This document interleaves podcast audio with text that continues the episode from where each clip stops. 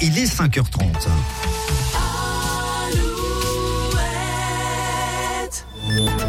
Alouette, les infos.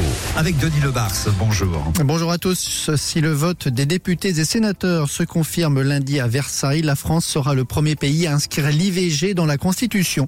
Le Sénat a finalement dit oui au texte proposé hier soir. Les deux chambres se réuniront donc lundi en congrès à Versailles pour finaliser la procédure législative. Un producteur d'engrais de Charente-Maritime condamné hier pour pollution. La société Timac Agro, basée à Tonnet-Charente, était jugée pour la pollution de l'air et des sols entre 2010 et 2019. Précisons que la production d'engrais est aujourd'hui à l'arrêt. Elle devra verser 115 000 euros à quatre associations de défense de l'environnement.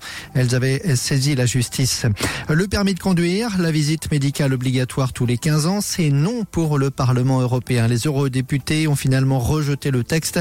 Précisons toutefois que chaque pays a en revanche la possibilité d'instaurer cette mesure.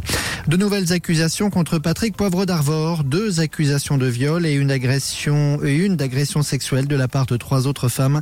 L'ancien présentateur vedette de TF1 fait l'objet d'une mise en examen alors qu'une vingtaine d'autres plaintes ont elles été classées. 1 milliard 300 millions d'euros de bénéfices pour la SNCF en 2023, moitié moins qu'en 2022. C'est la troisième fois consécutive que la SNCF affiche un résultat positif.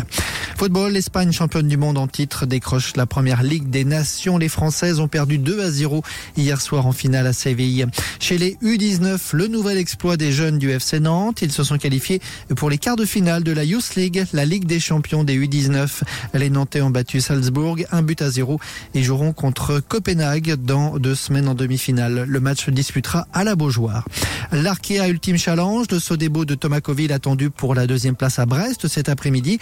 Le banc populaire d'Armel Lecléache, lui, est victime d'une nouvelle avarie. Il s'agit cette fois d'une voie d'eau dans la coque centrale du trimaran. Alouette, toujours plus d'invités. Après le live d'hier soir, Nico et Lola accueillent Amir ce matin. Il sera notre invité en direct de 7h à 9h. Et puis la météo. Grisaille et pluie aujourd'hui avec des vents de 40-60 km heure, essentiellement sur les départements de la façade atlantique. Des températures maxi de 10 à 12 degrés au nord de la Loire, jusqu'à 14 degrés sur la Gironde. De la pluie annoncée également pour demain.